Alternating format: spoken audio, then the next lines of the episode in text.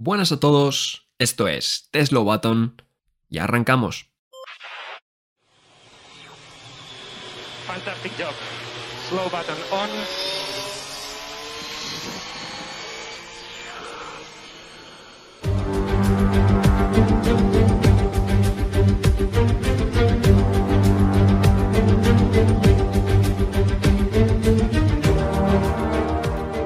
Muy buenas y bienvenidos a un nuevo episodio de The Slow Button. Hoy es un episodio especial y bueno, no va a ser desde luego por la carrera, ya que bueno, normalmente siempre me suelo preparar cada vez que me toca presentar a mí, pues una presentación con los momentos más memorables de la carrera. He considerado que bueno, después de este fin de semana donde de nuevo la clasificación ha sido mejor que la carrera, pero es que la carrera ha sido, ahora hablaremos de ella, Javi y yo la hemos definido como una de las peores carreras de los últimos tiempos. Yo no recuerdo una carrera de verdad más soporífera que esta. Pues no, he decidido no tirar por ahí. Sin embargo, tirar de especial porque, chicos, estamos los tres reunidos otra vez en un podcast. Javi, ¿cómo estás? Pues muy bien, David, efectivamente. Ya sabéis, verano es complicado, es tiempo de parón de Fórmula 1 y parón también para nosotros de universidad y de este tipo de cosas. Estábamos de vacaciones y tal. Y bueno, tan mal estábamos que incluso John tuvo que hacer el episodio anterior él solo, que yo creo que es la primera vez que ha pasado en la historia de Slow Button. Así que en realidad, pues bastante contento de que estemos aquí los tres. Y lo que dices tú, contento por eso, no por otra cosa. Y es que te he dejado a ti para el final, John, porque vaya freestyle, ¿no? Como dice Javi, que te marcaste explorando formatos. Primer podcast unipersonal, ¿no? De The Slow Button. Buenas tardes, chicos. Muy contento de estar aquí y sobre todo me siento muy acompañado, ¿no? Porque la verdad que tengo que reconocer que fue extraño lo del otro día. Al final hice casi 40 minutos hablando yo solo, lo cual me sorprendió. Sí, lo cual demuestra que al final la chapa cada uno de nosotros la llevamos dentro y que la excusa esa de que si somos más o menos, pues es una excusa y no hay más. Pero bueno, está bien y está mal al mismo tiempo que hoy tengamos todo el arsenal aquí de gente para comentar una carrera, como tú has dicho, David, tan mala. Porque yo la verdad que la carrera no la pude ver en directo y la he visto esta mañana, hace unas horas. La he visto mientras estaba haciendo cosas y como tú me adelantaste, no me he perdido gran cosa porque no sé a partir de qué punto de la carrera no pasó nada hasta el final. Así que bueno, vamos a intentar hacer el mejor resumen, pero poquito que comentar, la verdad. O sea, temas más ambiguos que otra cosa. Sí, a ver, temas generales. Al final, como dice John, nos vamos a ir como siempre a los 45-50 minutos, que nadie se piensa aquí que vamos a hacer 20 minutos de episodio, pero sí que es cierto que yo en la vuelta 40 estaba rezando porque se acabara la carrera. Yo pocas veces me ha pasado eso, la verdad. Así que vamos a empezar, Javi, con el sábado, que sé que no lo viste demasiado bien, pero bueno, hay que hablar de ese formato experimental de la quali, porque al igual que ha pasado yo creo que en todas las carreras de este año, menos igual en Mónaco, aunque la clasificación de Mónaco estuvo muy bien, los sábados, Javi, están superando con creces a los domingos y encima de este teníamos este formato experimental, ¿no? de las Qs que teníamos que, bueno, clasificar Q1 con el duro, Q2 con el medio y Q3 con el blando obligatoriamente. Efectivamente, David, es un formato experimental que, bueno, ha debutado aquí en este Gran Premio de Hungría y la verdad que, bueno, ha levantado alguna que otra queja por parte de Fernando Alonso. Sin embargo, yo creo que tenemos que analizar realmente todo en completo, ¿no? Porque es verdad, la clasificación como tal, en mi opinión, gana mucho peso porque tenemos, bueno, pues literalmente la posibilidad de que en Q3 todos tengan el neumático blando, es así, o sea, si todos usan el neumático duro, luego el medio y luego el blando en Q3, pues evidentemente todos tienen el neumático blando. Lo que pasa es que la queja de Fernando Alonso viene no por la clasificación en sí, sino porque esta clasificación afecta a cómo se disputan los entrenamientos libres. Según Fernando Alonso, bueno, pues el viernes y el sábado por la mañana estuvo plagado de vueltas en las que tenían que usar, como quien dice, el mismo compuesto porque no podían usar más, si no llegaban a la clasificación con los neumáticos que manda este formato. Es decir, como tú has dicho, David, el duro en el Q1, medio en el Q2 y el blando en el Q3, con lo cual, en fin, yo creo que la solución sería pues que hubiera más neumáticos a lo largo del fin de semana para que, bueno, pues no se viera comprometida la primera parte del fin de semana, que es los entrenamientos libres. Entonces, pues bueno, yo creo que se puede modificar, pero en sí como tal el hecho de que los neumáticos estén estipulados de esta forma en cada parte de la clasificación, yo creo que sí que es un acierto, no obstante hay que revisar cómo se hace esto para los viernes. Sí, sobre todo esto, ¿no? Lo que dice Javi de de gestionar mejor los neumáticos o dar más juegos. No sé qué te parece a ti, John, porque sí que es verdad que la quali pues nos dejó algunas cosas interesantes, como por ejemplo Russell fuera en Q1 con ese duro, Carlos Sainz fuera en Q2 por primera vez en esta temporada. Bueno, desde Abu Dhabi 2021 llevaba clasificándose para la Q3 y se quedó en Q2 con el medio. Y bueno, nos dejó cositas interesantes, aunque también es cierto que cuando llegó la Q3 algunas cosas que parecían de los neumáticos resultaron ser ciertas, como por ejemplo los Alfa Romeos, que iban bastante bien, y Wang Yuzhou logró una quinta posición y Valtteri Bottas una séptima, ¿no? Incluso con los neumáticos blandos. Pero bueno, sí que es verdad que también tuvieron esa posibilidad, ¿no?, de hacer dos vueltas con el blando nuevo, etcétera, etcétera. No sé qué te parece a ti este formato.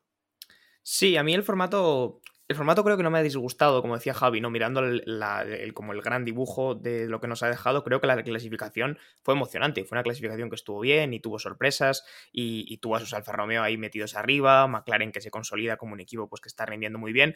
Creo que tuvo cosas que estuvieron bien, pero también estoy muy de acuerdo con Alonso en que yo creo que estropea el resto del fin de semana, y la gran queja que tenía Alonso era esa, ¿no? Que era que decía, oye, la gente viene aquí, paga una entrada de un dineral y también quiere ver acción en pista el viernes, y si no podemos salir a rodar porque al final todos estamos guardando ruedas, pues al final te cargas parte de la experiencia de lo que es el fin de semana completo de Fórmula 1, ¿no? Yo casi os lo quería preguntar a vosotros como una duda muy real que tengo, y es, porque el otro día no sé qué estaba escribiendo y de repente caí en la conclusión de digo, oye, la Fórmula 1, ¿por qué? O sea, ¿qué busca con este formato de clasificación? Es decir, ¿lo hacemos por una cuestión de sostenibilidad? ¿Lo hacemos por una cuestión de espectáculo? Y os lo digo como una pregunta totalmente sincera, porque cuando me puse a pensarlo no terminaba de entender cuál era el objetivo último de esta clasificación. No sé, cualquiera de los dos me vale, pero es una duda seria que tengo. O sea, no sé qué es lo que se busca.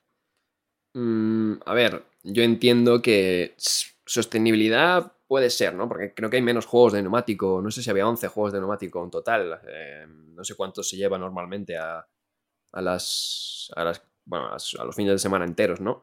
Yo creo que buscan un poco todo, ¿no? Tanto sostenibilidad, igual ahorrándose algún juego, como intentar igual hacer más parejo las cosas, que tampoco debería, ¿no? Porque, bueno, Tony Cucurella, por ejemplo, en la retransmisión decía que él creía que iba a beneficiar realmente a los grandes, porque con esos neumáticos duros pues había como más diferencia, ¿no? Luego vimos que había coches que igual sufrían también con el neumático duro. No lo sé, sinceramente. No sé realmente qué están buscando al 100% con este formato, porque con lo de la sprint lo puedo entender, buscan más carreras, etcétera, etcétera. Con este formato no lo acabo de entender. Pero bueno, sí que es verdad que igual puede remover la cosa, ¿sabes? Yo igual es eso lo que quieren hacer. No, yo lo decía, David. Yo creo, David... Ah, perdón, Javi, todo tuyo.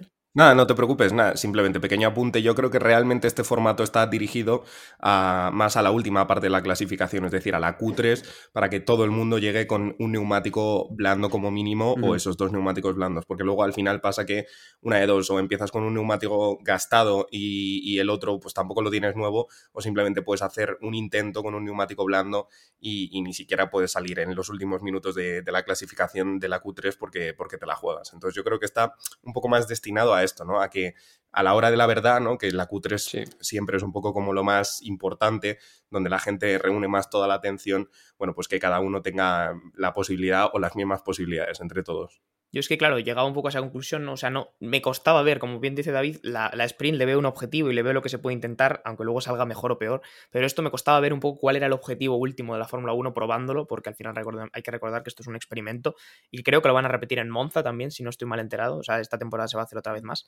Pero por tema de sostenibilidad, pues tenía mis dudas, porque creo que al final el número de neumáticos que se gasta igual es un poco más pequeño, como decía David, pero es parecido. Y por tema de espectáculo, igual tienes una mejor clasificación, pero tienes un peor viernes, dentro de que el viernes no es el culmen del espectáculo de la Fórmula 1, pero bueno, si estás en el circuito te gusta ver a los coches rodar, ¿no? Entonces, no sé, me parece que el objetivo todavía está un poco difuso y, como decía Alonso, pues habrá que seguir probando cosas, pero el formato todavía tiene alguna laguna que habrá que perfeccionar. Sí, veremos a ver, ¿no? La Fórmula 1 extendiendo formatos. Este fin de semana vuelve a tocar sprint en Spa, así que vamos de formato en formato, saltando.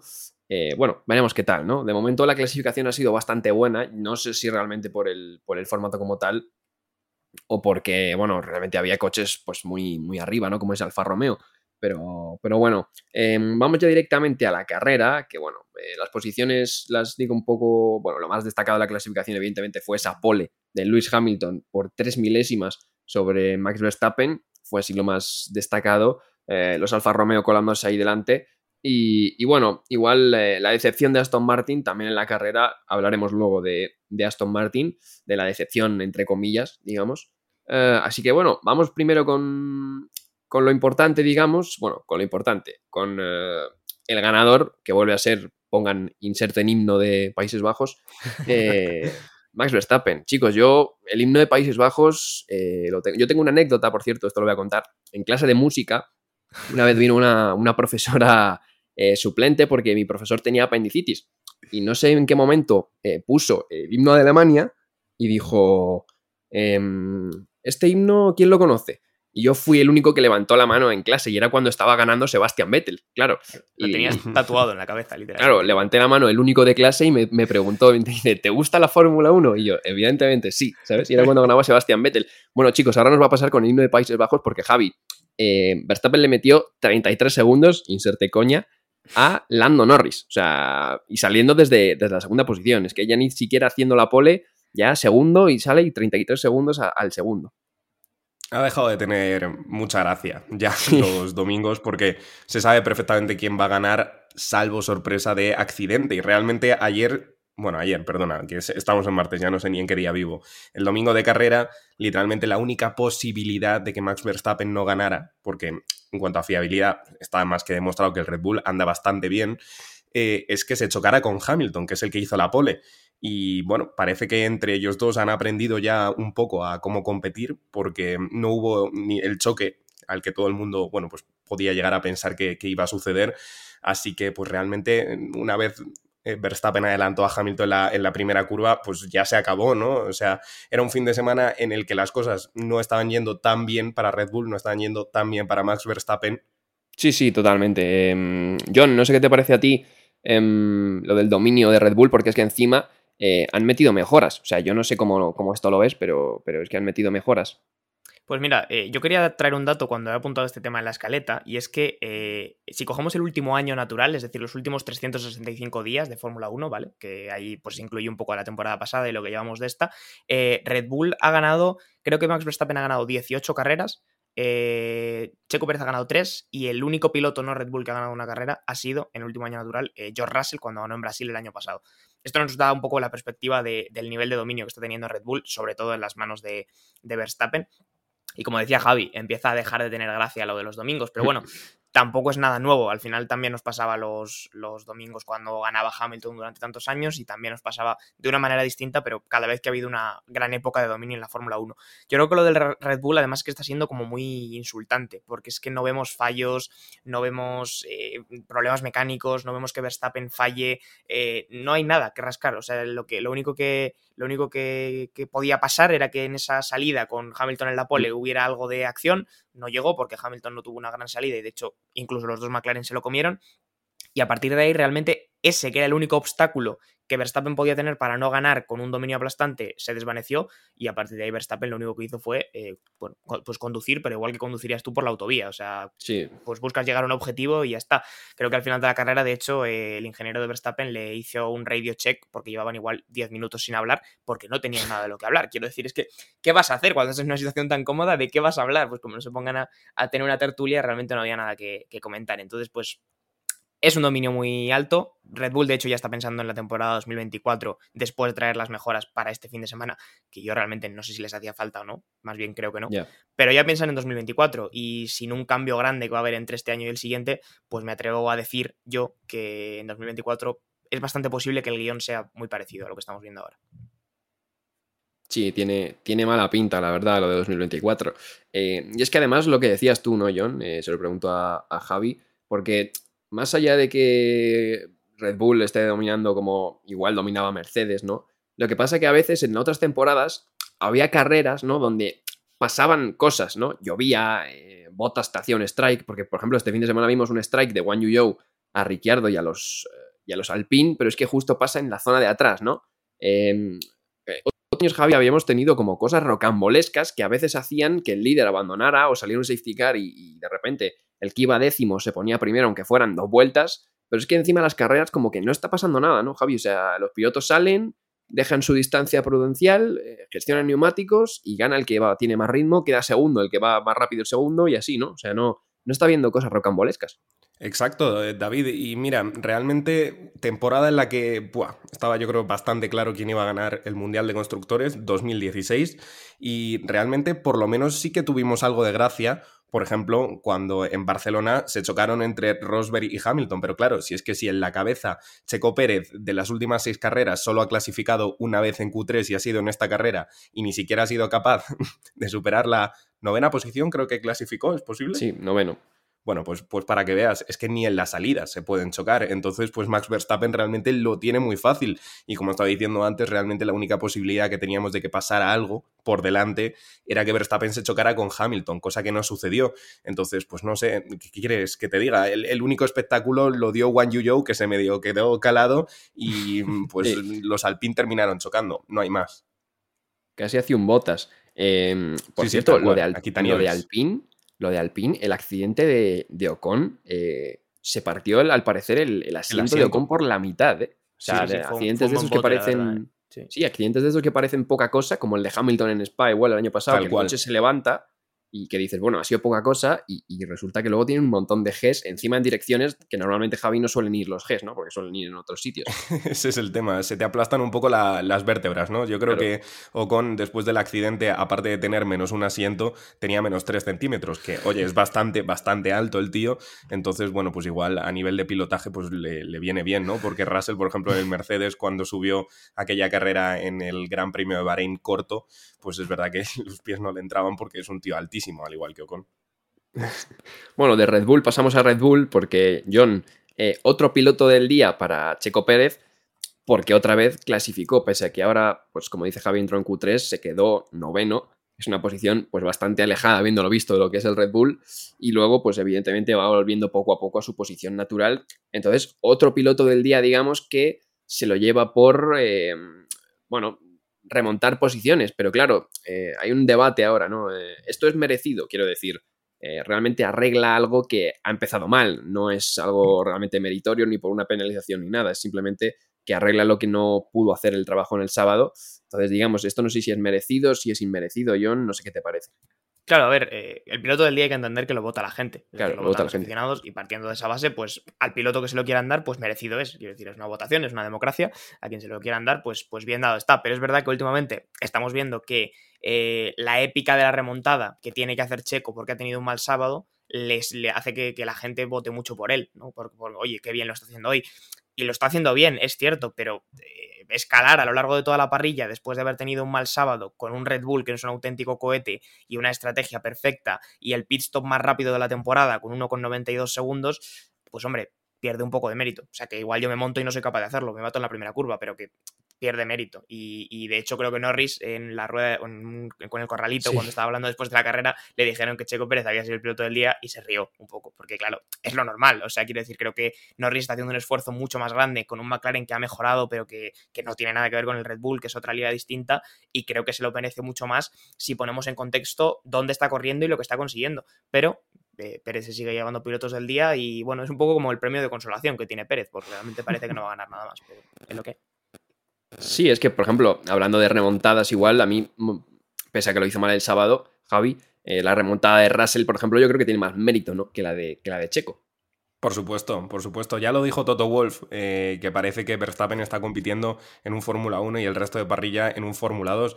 Entonces, pues me uno un poco a vuestras palabras, ¿no? O sea, no tiene ningún tipo de gracia si con un Red Bull pues caéis, por ejemplo, en Q1, Q2 o Q3, que, en fin, ni siquiera es una gran remontada partiendo desde la 9ª posición. Así que, pues efectivamente, hacerlo con un Mercedes, que es claramente un coche bastante más inferior al Red Bull y desde una posición muchísimo peor, bueno, pues tiene bastante más mérito. Entonces, pues sí, o sea, para mí hubiera sido, por ejemplo, George Russell, el piloto del día. Como dice John, es una democracia y lo votado y lo que salga, pues bien está, ¿no? Pero quizá cambiaría un poco el formatín y en vez de hacer piloto del día diría piloto del fin de semana, porque es verdad que, joder, yo creo que esto empaña bastante realmente la actuación que has podido tener un sábado. Entonces, pues en fin, Checo tirando un poco de eso, ¿no? Porque si no fuera por eso no estaría ganando absolutamente nada. Sí, lo que también se quejaba la gente un poco es de en fin, ya no solo de lo del sábado, ¿no? Sino que evidentemente las remontadas de Checo vienen evidentemente porque tiene un gran coche, ¿no? Entonces chocaba igual comparándolo con otra remontada como la de Russell, ¿no? Pues que estuviera ahí, ¿no? Vamos ahora a un tema polémico, chicos, que sé que os gusta la polémica y sobre todo cuando está relacionada con Ferrari nos encanta, ¿no? Esto evidentemente vamos a tratarlo desde la parte más española y lo que también se escucha y se ve en las retransmisiones españolas. Evidentemente esto en Italia o en Reino Unido pues se verá igual de otra forma, y es este supuesto favoritismo que hay hacia Charles Leclerc. Las últimas 2-3 carreras han sido bastante polémicas, yo creo, con algunas decisiones o estrategias de dejar pasar o no, etcétera, etcétera, hasta ya que este fin de semana pues ha habido una parada mala de Leclerc y después un undercut de Leclerc a su propio compañero, que propio Carlos Sainz pues salió a rueda de prensa un poco a decir que igual lo habían hecho para compensar por la mala parada, ¿no? John, ¿tú crees que hay favoritismo? O sea, ¿tú crees que el primer piloto de Ferrari es Charles Leclerc y van a siempre cederle la posición en pista frente a Carlos Sainz? A ver, no sé si decir siempre, creo que después de la carrera del domingo se han dicho muchas cosas como opiniones muy asentadas en base a solamente lo que ha ocurrido en una carrera. Que puede dibujarse una tendencia en el tiempo que llevan siendo compañeros Leclerc y Sainz, pues igual te lo compro, pero también hay que entender las circunstancias concretas de esta carrera. Evidentemente a Sainz en pasadas carreras le han puteado, le han hecho cosas que no se le deben hacer a un piloto, a Leclerc también. La diferencia tal vez es que a Sainz a veces se las han hecho en beneficio de Leclerc y a Leclerc se las han hecho por accidente. Son cosas distintas, pero bueno, es un poco lo que maneja Ferrari. Pero yo creo que está claro que Leclerc es el primer piloto de Ferrari, aunque esto no lo puede decir prácticamente ningún equipo excepto Red Bull, que todo el mundo sabe quién es el primer piloto, pero siempre hay una sensación, y creo que la sensación es que Leclerc es el primer piloto de Ferrari. Pero no sé, tengo la sensación de que Vasseur lo maneja de una manera distinta a la que lo manejaba Binotto, y no sé si me gusta más o menos, la verdad, y creo que Carlos puede acabar muy frustrado con lo que está pasando en Ferrari, y quiero coger esto mucho con pinzas y no lanzarme a decir cosas muy extremas, pero creo que Carlos puede acabar muy frustrado y puede querer salir de manera prematura de Ferrari. Sería algo que no me extrañaría. Aunque claro, si miras por otro lado también le puede pasar a Leclerc, porque como digo, ¿no? La gran clave aquí es que a Leclerc le putean por accidente y a Carlos le putean porque han puteado a Leclerc y hay que solucionar la papeleta. Entonces bueno, no sé, David, creo que aquí tú tienes más que aportar, que al final eres el fan del equipo, pero sí, me da un poco de miedo cómo se pueda gestionar esto, y eso que Carlos creo que es un tío con mucho aguante y con mucha cabeza fría. Sí, bueno, yo antes de dar mi opinión pregunto a Javi, que siempre yo creo que ha tenido una opinión bastante clara de estas cosas, yo creo.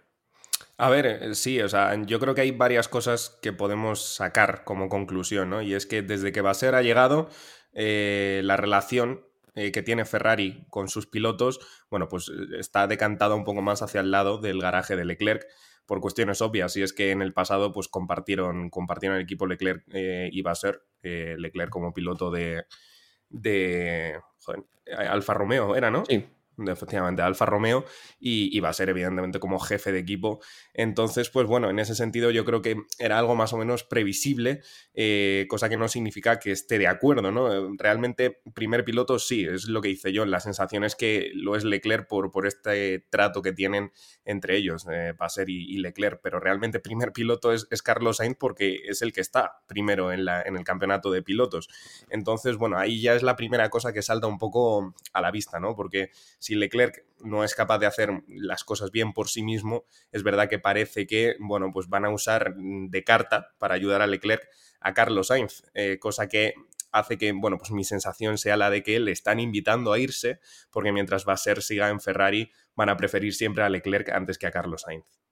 Yo quería hacer un apunte, y es que antes he perdido el hilo cuando estaba hablando la primera vez, y es que también es cierto que si miramos en concreto la carrera de ayer, creo que hay que tener en cuenta que antes de que se empiece una carrera, estas cosas se hablan en los equipos, se hablan en los garajes, todo el mundo era consciente de que Carlos salía con un neumático blando y todo el mundo era consciente de que había una opción muy posible de que Carlos llegara a detrás de Leclerc. Y yo entiendo que eso estaba hablado, es decir, en el garaje se sentaron y hablaron y dijeron, si Carlos llega detrás, ¿qué hacemos? Y yo quiero pensar que si Ferrari es un equipo que hace las cosas medianamente bien, que a veces hay dudas, pero quiero pensar que sí, pues eso se habló y a Carlos le dijeron, si tú llegas detrás de Leclerc, te quedas detrás de Leclerc, porque igual lo adelantas aquí, pero en 5 vueltas tienes peor ritmo porque los blandos ya han decaído y te tiene que volver a adelantar, y es absurdo. y Carlos y Leclerc pues negociarían eso, igual lo aceptaron, igual simplemente es una decisión que se toma puntualmente para esta carrera y todo lo demás es montar una película alrededor de un pequeño fragmento. También quiero romper esa lanza a favor de que, pues te digo, estas cosas se negocian, estas cosas se hablan. Y pues evidentemente se hicieron cosas mal ayer, pero igual la decisión inicial, que es la que criticaba mucha gente, ¿no? La de no han dejado pasar a Carlos cuando iba con blandos, cuando tenía más ritmo, pues igual era algo que estaba negociado y que sabían que se iba a hacer así, sí o sí, y creo que ya pasaron otras carreras y eso es una cosa distinta a que luego tengas que hacer un undercut o tengas que hacer cosas para solucionar la papeleta del otro piloto. Sí, yo creo que antes de que hables tú, Javi, yo creo que...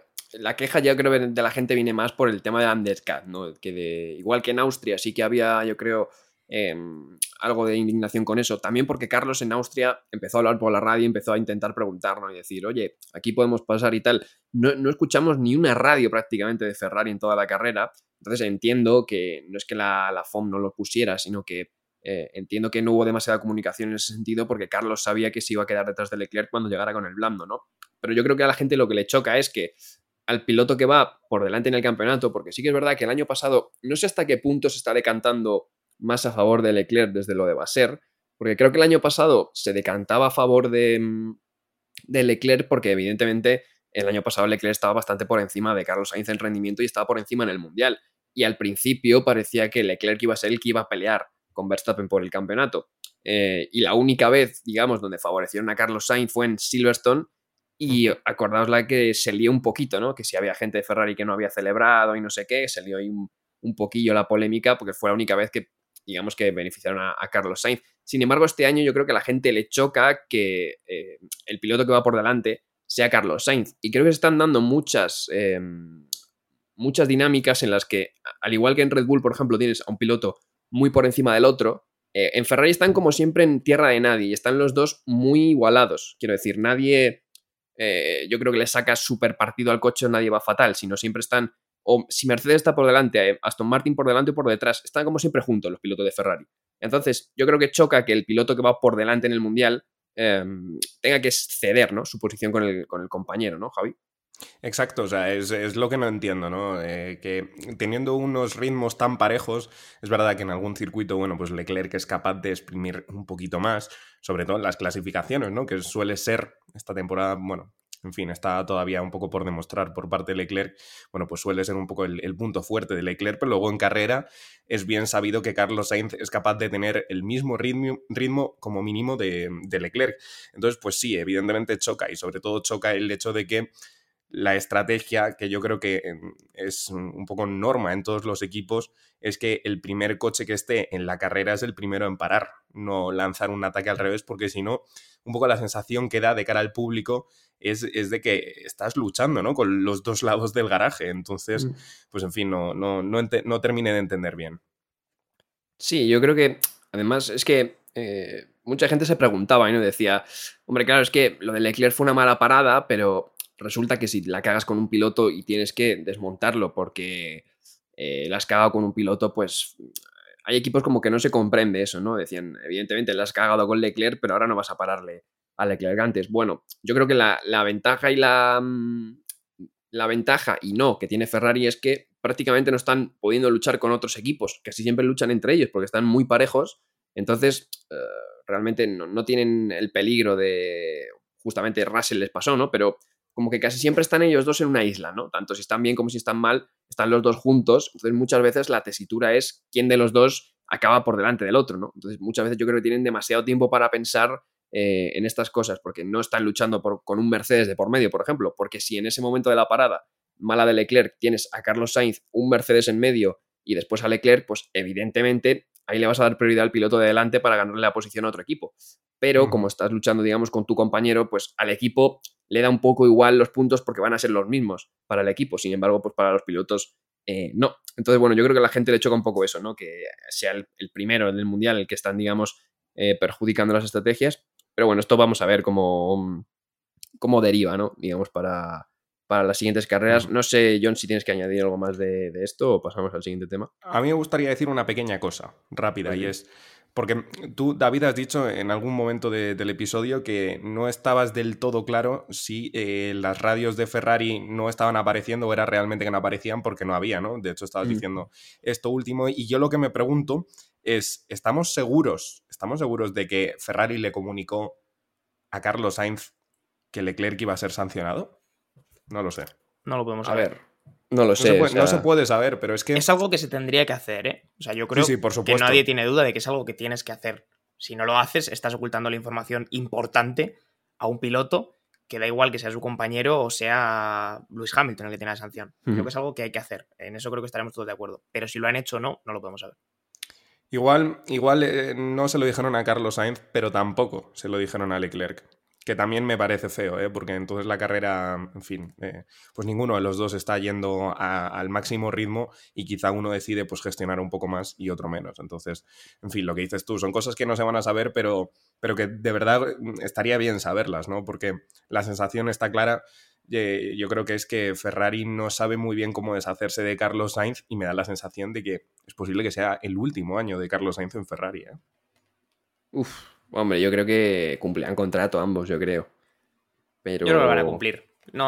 Creo que porque no interesa generar una inestabilidad en el equipo en este momento. Eso sí, después de 2024 hablaremos, ¿eh? Eso ya puede ser una historia muy distinta. Pero con contrato hasta 2024 yo creo que no tiene Ferrari ninguna necesidad tampoco de largar a Carlos de esa manera, como si puede pasar en otros equipos, creo. Claro, creo que no largarle. Lo aguantamos. No largarle, John, pero sí generar lo que estabas diciendo tú, esa sensación de incomodidad dentro del equipo que termine forzando a que Carlos Sainz, pues busque otras opciones, ¿no?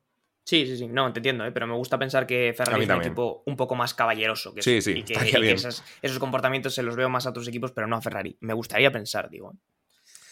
Bueno, veremos a ver cómo deriva todo esto, también cómo va la temporada, ahora llegamos a otros circuitos, veremos a ver, porque sí que es verdad que, como dijo Carlos, también en alguna carrera tienen casi siempre una preferencia, ¿no? Muchas veces en las clasificaciones de un fin de semana le toca a uno, un fin de semana le toca a otro, entonces bueno, veremos a ver también si eso luego es para las carreras o no, veremos a ver cómo deriva esto, ya te digo, es un tema complicado, creo que dependiendo también de dónde estés, pues se ve de una forma o de otra, porque evidentemente en España ha saltado la polémica, ¿no? Porque evidentemente se ve desde otro enfoque, al final quieras o no, tanto los a favor, va a haber muchos a favor, y los en contra pues igual van a ser más radicales todavía, ¿no?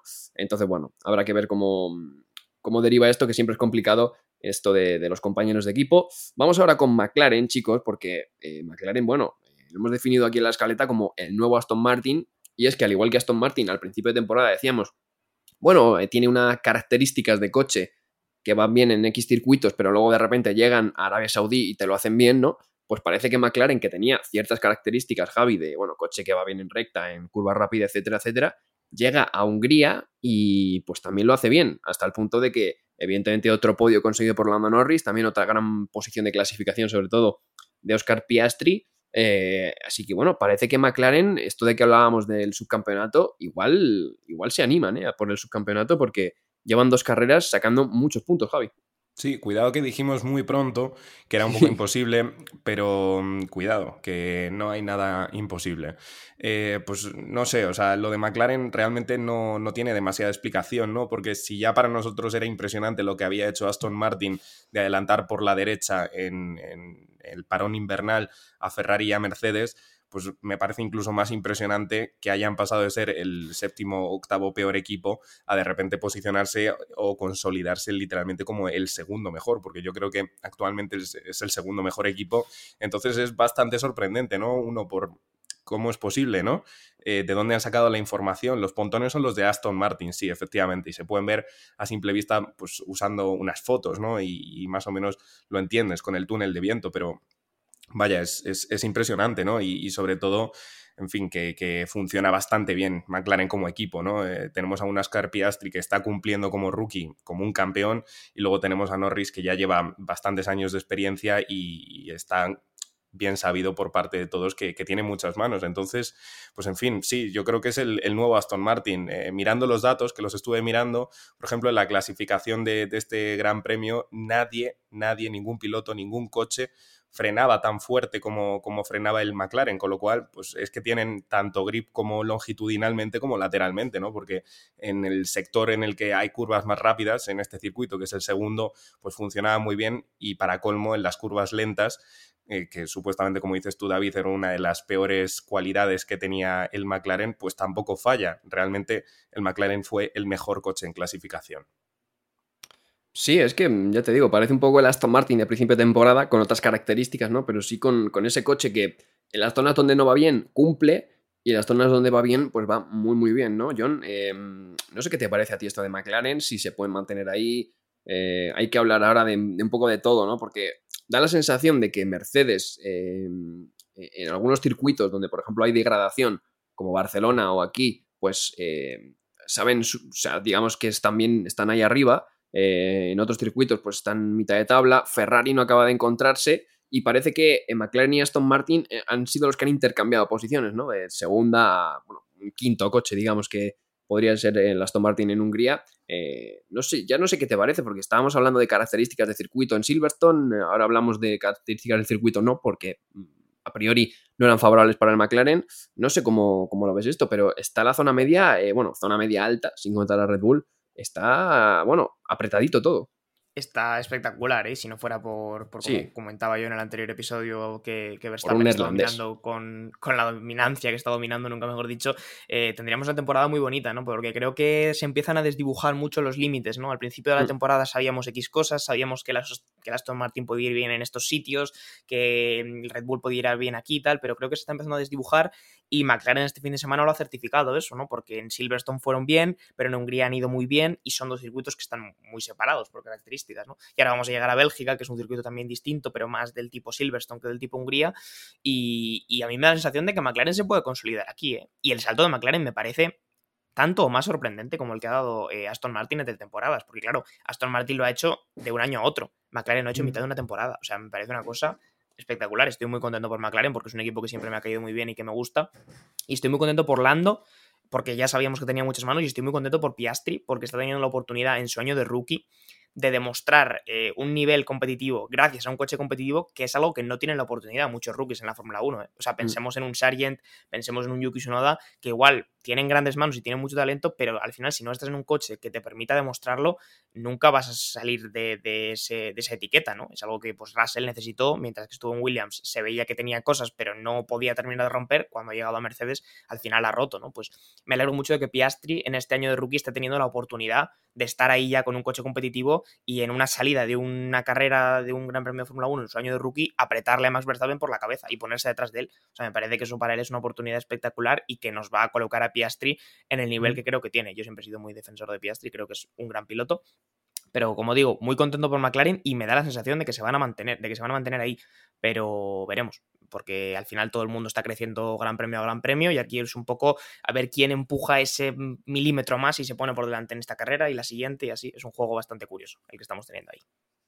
Sí, es que además McLaren se supone que iba a traer mejoras para Hungría, dijeron que iban a como estudiarlo todo para traerlo después del parón veraniego, y como dice John, Javi, parece que Hungría es un circuito, digamos, propicio para, aunque bueno, ya no sé qué decir, porque claro, este se supone que era un buen circuito para Aston Martin o para otros o para Ferrari, y al final no lo ha sido, pero bueno, Spa parece un circuito propicio para McLaren, y que pueda mantenerse ahí detrás de Red Bull otro fin de semana más.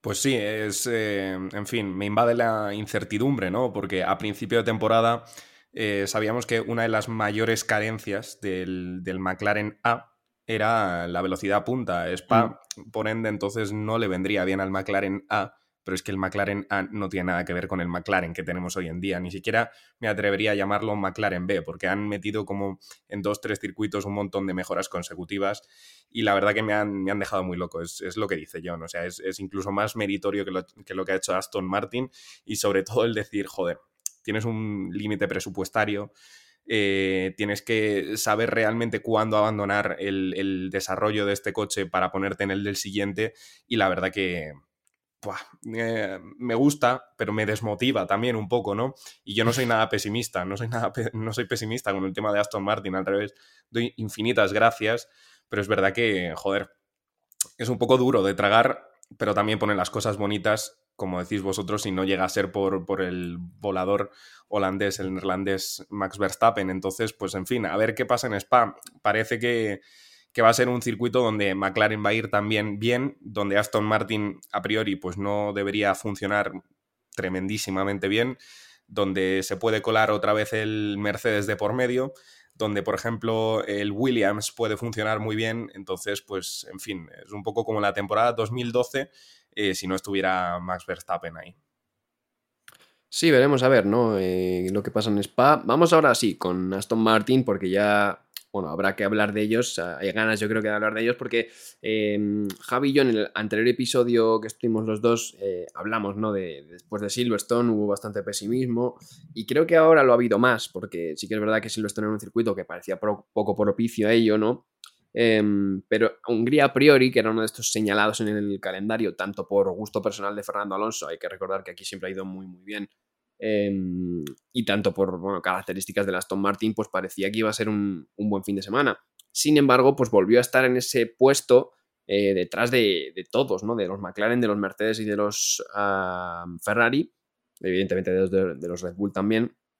Y bueno, hay varias teorías, ¿no? Hay gente que decía que ya estaban en 2024 pensando para el coche, hay otra gente que decía que estaban estancados.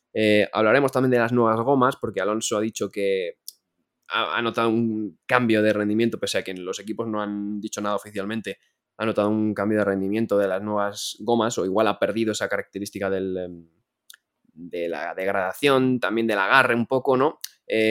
Aston Martin, John, ha salido Mike Krack a decir que nada, o sea que básicamente que les han pasado por la derecha, que a otros equipos han sabido mejorar los coches y que ellos también van a traer más mejoras para, bueno, a igualarles, ¿no? A lo largo de la temporada.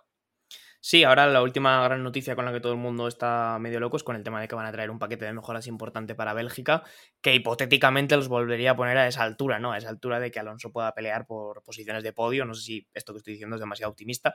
Creo que es algo natural también y creo que Alonso entiende perfectamente lo que está pasando. Aston Martin, como decía Alonso, es un equipo que donde necesita mejorar es los jueves, cuando se presenta el paquete de mejoras que va a traer cada equipo oficial, cuando los equipos dicen a la FIA he traído esto y esto y esto, ahí es donde Aston Martin más tiene que mejorar. Y es un equipo que al final hay que entender de dónde viene, que no tiene un desarrollo tal vez de fábrica tan potente como otros y que en esta fatiga que se va acumulando ya de la temporada de trabajar a contrarreloj para traer mejoras, pues igual se están quedando un poco atrás. Y ese es su mayor problema, que cuando llega el momento de traer mejoras, pues les está costando un poco más traerlas a la misma velocidad o traerlas con la misma eficacia que lo están haciendo otros equipos, como por ejemplo McLaren. Aunque creo que al final es un poco un juego de cartas y McLaren igual al principio de temporada fue un poco más conservador y se guardó lo que tenía y ahora de repente lo ha metido en dos paquetes grandes y ha dado un gran salto. Todos son matices, nada es tan general como se pinta muchas veces, ¿no? Pero sobre lo de los neumáticos, David, yo sí que tengo bastante claro que ha habido un cambio y Aston Martin ha sido uno de los grandes perjudicados, pero creo que Red Bull también. Y decís, pero Red Bull sigue teniendo un dominio absurdamente grande, y es verdad, Red Bull sigue dominando, pero domina de otra manera. Aunque Verstappen ayer ganara la carrera con muchísima soltura, creo que estamos viendo ya una dinámica un poquito diferente en la que son más las manos de Verstappen las que terminan de marcar esa diferencia. Y digo que Red Bull y Aston Martin han sido los perjudicados, no sé si estaréis de acuerdo, porque eran los que mejor trabajaban los neumáticos. Sí, eran los equipos que mejor trabajaban la degradación y con unas carcasas más duras. Eso tal vez ha perdido un poco la gracia, es decir, ser el que mejor conserva los neumáticos cuando ahora las carcasas son más duras, pues seguramente no es tan meritorio, no tiene tanta gracia. Entonces es donde el resto de equipos, quién sabe si esto ha tenido algo que ver con el aumento de McLaren, yo quiero pensar que sí, pues han podido dar ese salto, más allá de que hayan traído mejoras o no. Por eso siempre me parece tan peligroso hacer este tipo de cambios de neumáticos a mitad de temporada. Por mucho que se argumente que es por seguridad, me parece tremendamente peligroso, porque es que ahora igual ha sido sutil, pero cambias el curso de la temporada entera. Sí, no sé, Javi, tú que también tenías la opinión de los neumáticos, que lo hablamos el otro día como 2013 y demás, no sé qué te parece esto. Bueno, a ver, a mí me parece que es una excusa, ¿no? El hablar de seguridad cuando hemos tenido grandes premios en el pasado en el que los neumáticos pinchaban y ni siquiera de una temporada a otra se hacía un cambio así, de este calibre, ¿no? Nos tenemos que remontar, como tú has dicho, a 2013 y en 2013 yo creo que quedó claro que fue un error, ¿no? Porque cambió el transcurso, se decantó la balanza por completo del lado de Red Bull, del lado de Sebastian Vettel. Entonces, bueno, en fin, a pesar de que los pilotos insistan en que supuestamente no hay nada malo con estos neumáticos, bueno, yo creo que hablan más bien en términos de que no van a reventar ni de coña, ¿no? Pero, por ejemplo, ya no sé si adrede o sin querer, en fin, se le escuchó en la radio a Lando Norris decir que los neumáticos, usó este término, stiff, eran más stiff, que literalmente significa que son más rígidos, ¿no? Es decir, bueno, pues lo único que consigues con eso es que la suspensión trabaje como mínimo de una manera distinta, ¿no? Entonces, pues está claro que el Aston Martin y el Red Bull, si tenían algo en común, como dice John, es que hacían trabajar muy bien los neumáticos, y si un neumático es rígido, bueno, pues está claro que la suspensión no va a transmitir las fuerzas por las barras de torsión de la misma manera. Entonces está claro que de alguna forma pues esto ha cambiado y veremos a ver qué tal sale, pero en fin, me parece una jugarreta bastante fea y sobre todo lo más feo me parece es decir que ha sido por la seguridad. Bueno, veremos a ver cómo evoluciona el Aston Martin. Voy a abrir un melón, chicos, que no sé si... es que a mí me parece... que también no sé si la prensa o el hype no está ayudando en nada a Aston Martin, porque al igual que decía John, ¿no?, que muchas veces a Aston Martin el problema era los jueves, ¿no?, donde traía el paquete de mejoras, iría más allá. Es que yo creo que muchas veces Aston Martin ha traído piezas específicas para circuitos, uh-huh, y muchas veces la prensa ha dicho que eran mejoras, ¿no?, hasta cierto punto, y realmente no lo eran. Por ejemplo, en Silverstone trajeron un alerón trasero que era específico para Silverstone, pero no era una mejora como tal, ¿no? Entonces, no sé si el hype y las mejoras, o sea, las supuestas mejoras que no son mejoras, no están ayudando en nada a Aston Martin, porque muchas veces dice la gente, traen mejoras, y resulta que luego que no traen mejoras, ¿no? Aquí abrimos otro melón ahora de que por qué otros equipos igual han mejorado más, o bueno, el tema del túnel de viento, que según Mike Krack se va a empezar a notar después de verano, que es donde ya, digamos, han gastado todo el desarrollo y donde se va a empezar a notar con esas mejoras para Holanda. Pero no sé si os parece también que el tema de la prensa muchas veces, no sé si cayendo en el querer hacer clics o en la ignorancia, hablan de mejoras cuando realmente no las hay. David, te voy a dar las gracias por sacar este tema, porque me parece algo muy importante de comentar, ¿no? La prensa es un arma de doble filo. Todo el movimiento de la 33 es un arma de doble filo. Tiene la parte buena y es que evidentemente mete mucho hype, es mucho marketing del tirón. La gente, todo el mundo de repente está con el nano. Y eso está muy bien, ¿no? Pero está muy bien hasta que las mejoras dejan de tener el efecto que tú quieres que tengan, ¿no? Es decir, que el público quiere que tenga. Cuando se hablaba, por ejemplo, en Australia que iban a meter un alerón, se vendió como que iba a ser el alerón que iba a terminar los problemas del drag de Aston Martin, que sigue siendo uno de los puntos más flojos que tiene este coche. Entonces, pues a mí me parece que termina perjudicando, ¿no? Y realmente por eso a Fernando Alonso lo hemos visto tantas veces cabreado un poco con la prensa, ¿no? Sobre todo le ha metido algún que otro palo a su queridísimo amigo Lobato y yo creo que... En fin, demuestra que la gente, por más que piense que la 33 va a llegar, por más que se piense que las mejoras van a ser la panacea a los problemas que tiene el Aston Martin o estas carencias que tiene el Aston Martin, no lo son. Y también te doy las gracias, David, por haber comentado una cosita que dijo Mike Krack, y es que el túnel de vientos iba a empezar a notarse después del parón veraniego. Y yo creo que todo este humo por parte de la prensa hay veces que termina ocultando cuál es la realidad, cuáles son los planes de Aston Martin, y ni siquiera era poder hacer podios este año, y los están haciendo, y ni siquiera era meter mejoras a tutiplén en el principio de temporada, porque voy a sacar una declaración pasada que yo creo que se le ha olvidado a todo el mundo, y es que las mejoras supuestamente iban a venir a final de temporada. ¿Por qué? Tiene una explicación muy sencilla, y es que realmente el año objetivo, y ya lo dijimos en el podcast anterior, es 2024, y las mejoras que tú estés aplicando a final de temporada no son unas mejoras que te hagan ganar este año, son unas mejoras que tú las estás introduciendo con el fin de ver cómo va a funcionar el coche de 2024. Entonces, en fin, otra vez, llamamiento a la calma y, por favor, no emocionarnos demasiado con las buenas noticias, porque parte de ellas son, bueno, en fin, noticias que no cuentan la verdad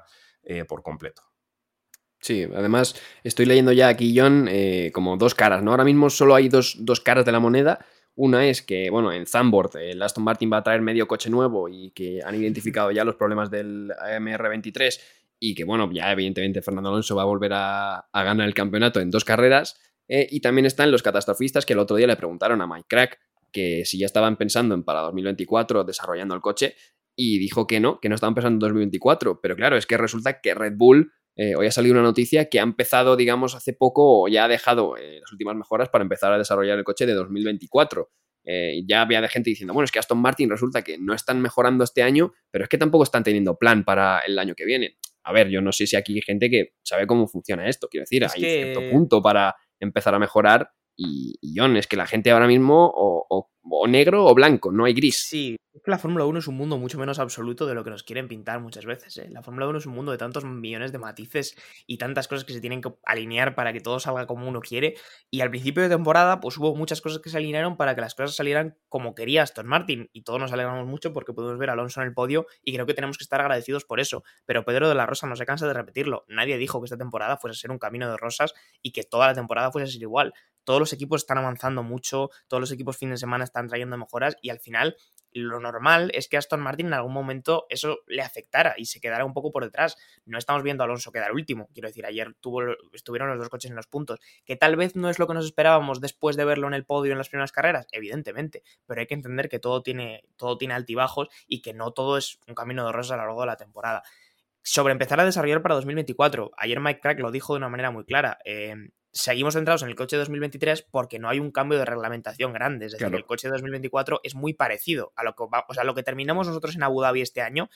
Va a ser muy parecido con lo que empecemos para trabajar en 2024. Entonces, todo lo que podamos traer para 2023, probar en pista en 2023 y sepamos que funciona, pues será la base desde la que partamos para desarrollar el coche de 2024. Entonces, hay que entender que son distintos equipos, que Red Bull tiene unos objetivos, que está en un punto de la temporada, que tiene unas ideas y que Aston Martin tiene otras, que es un equipo que viene de ser séptimo, octavo el año pasado y que el salto que ha dado es grande, pero como vosotros decís siempre, llamamiento a la calma, la temporada no se ha terminado y queda mucho por decir, sobre todo teniendo en cuenta que 2023 quería ser el año de transición, no podemos pedir ganar todo el año de transición, sirve para lo que sirve, ¿no? Y es básicamente para eso. Yo solo voy a decir despacito y con buena letra, ¿no? Yo prefiero literalmente gestionar bien un presupuesto teniendo la certeza de que las pequeñas mejoras que estamos metiendo, bueno, pues van a funcionar precisamente de la manera adecuada y no literalmente gastarme, pues yo qué sé, el 33% del presupuesto en unas mejoras que ni siquiera sabes si van a funcionar al 100%, ¿no? Porque es posible que las mejoras que hayan introducido en el McLaren, pues sí, efectivamente, han supuesto un cambio de rendimiento muy importante, ¿no? Pero no sabes si ese paquete aerodinámico está funcionando al 100%. Y cuando digo al 100% hablo de cada pequeña parte, porque es un paquete aerodinámico que han metido en el fondo plano, en los pontones, en el alerón, en fin, ¿cuál de esas cosas son las que están funcionando? Y yo ahora he nombrado tres elementos, pero es que en el fondo plano, y todo el mundo lo sabe, hay infinitos aletines. Entonces, honestamente, yo prefiero asegurarme de que las pequeñas mejoras que estamos introduciendo funcionen como nos estamos pensando o como queremos que funcionen, y no de repente decir, ala, toma, presupuesto, toma, aquí tienes, y luego el año que viene, pues quizá cuando vayas a hacer un pequeño cambio, pues pensabas que la mejora era en una parte y resulta no ser en esa parte.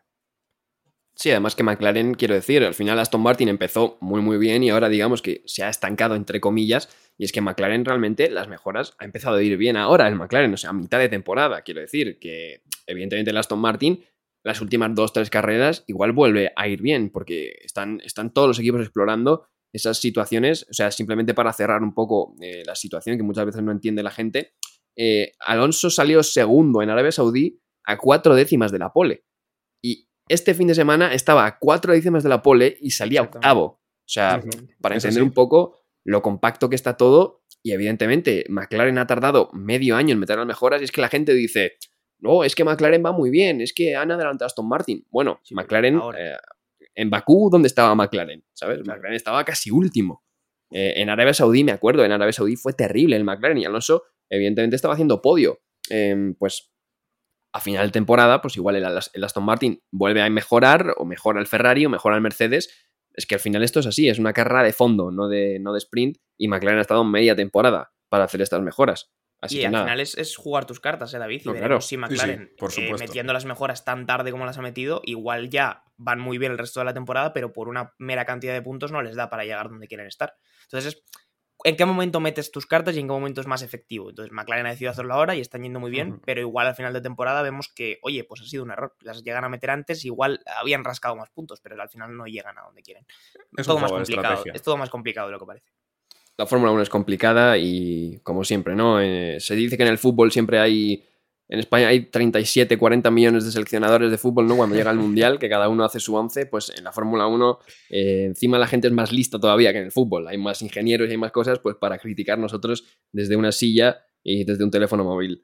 Vamos con el MVP, chicos, que este fin de semana puede estar, yo creo, repartida la cosa porque ha habido varios, yo creo, candidatos. Así que voy primero con vosotros, voy con Javi, venga, que primero he hablado yo en el último, así que te pregunto a ti. Venga, perfecto. Pues siguiendo un poco la línea y la línea argumentativa que hemos tirado con el tema de Checo Pérez y George Russell, pues evidentemente no se lo doy a Checo Pérez, se lo voy a dar a George Russell. Muy bien. Sin explicación, así. No, ya está. Es que creo que ya ha quedado lo suficientemente explicado antes. Totalmente.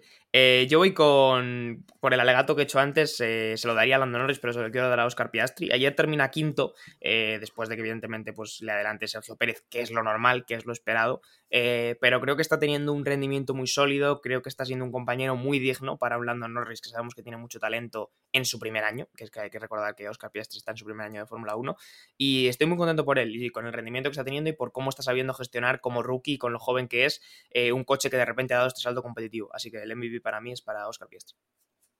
Pues muy bien, yo estaba dudando porque tengo varios candidatos, voy a hacer dos menciones de honor que son tanto Hamilton como Verstappen porque evidentemente es coche, tiene mucho coche, pero hace cosas que evidentemente no se le ven a su compañero y creo que está muy por encima ahora mismo de la media, y también a Lewis Hamilton, que pese a que en la carrera del Mercedes cayó un poco, esa pole pues se la sacó absolutamente de la manga. Lewis Hamilton en un circuito que siempre ha ido muy, muy, muy bien, así que menciones de honor, pero es que se lo voy a dar a Lando Norris, porque Lando Norris está ya con un coche que, digamos, está a la altura de lo que quería, ¿no? De lo que le pedía McLaren, pues está respondiendo, ¿no? Porque hay veces que le piden un coche a un equipo y luego no responden, pues Lando Norris sí está respondiendo, segunda posición, y además el tío se ha marcado un triplete de cosas, ¿no? Bueno, cuatriplete casi, ¿no?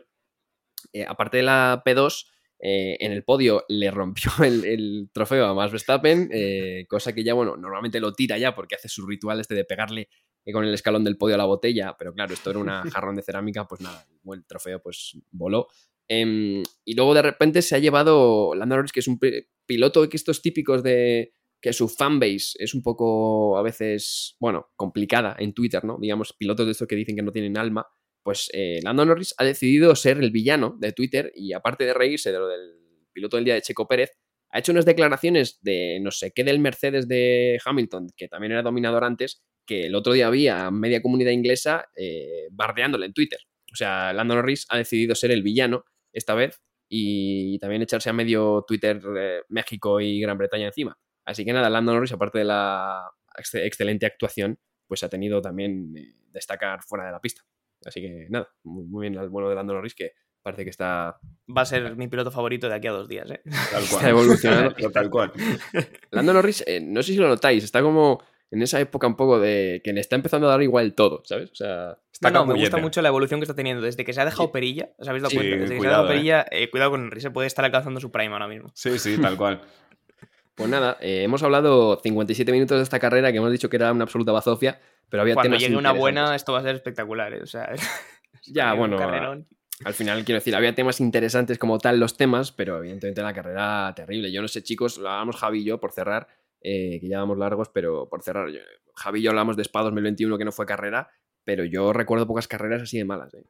Es que fue lenta, fue parada, ya te digo, yo desde la vuelta... te diría 30 prácticamente, no he visto nada de acción en pista, o sea, no he visto nada que comentar. Pero bueno, había temas, como digo, fuera. Y antes de que terminemos, David, solamente un apunte, que esta, aunque parezca una tontería, es una semana importante para la Fórmula 1, porque el viernes se reúne la comisión de la Fórmula 1 y se van a decidir cosas sobre el límite presupuestario, sobre esa noticia que salió de poder igualar los motores sobre los neumáticos el año que viene, sobre cajas de cambios, que si 6 marchas, que si 8 marchas, o sea que cuidado que esta es una semana importante y las noticias que haya pues las iremos trayendo por aquí. Pues, por cierto, esto de los motores iguales, aquel meme famoso, ¿no?, de Equal Engines de Fernando Alonso, sí. En esa rueda de prensa Hamilton pidió un gran premio en Miami, se ha cumplido. Ricciardo pidió un gran premio en Las Vegas, se ha cumplido. Y luego Alonso hizo el meme de los Equal Engines y cuidado, pues, que igual se puede cumplir. Estamos de camino. Al final esa rueda de prensa es la historia de la Fórmula 1. Así que nada, vamos cerrando, chicos. Ya ni os despido ni nada porque va a ser una hora de episodio o algo menos. Cierra todo esto, baja ya la persiana y vámonos, David. Cierro ya todo esto, así que nada, nos vemos en... Bueno, iba a decir que nos vemos en Spa, no sé cómo lo tendremos para grabar, en verdad. Habrá que verlo, sí. Habrá que hacer un experimento. Pinta mal. Igual tengo que hacer otro freestyle, o uno de vosotros, no lo sé. Sí, igual hay que hacer freestyle, así que nada, de todas formas habrá episodio de Spa, esperemos que haya carrera, no como en 2021, con eso nos vale, así que nada, chicos, os despedimos y hasta la semana que viene. Chao, chao. Chao. Equal Engines for everyone.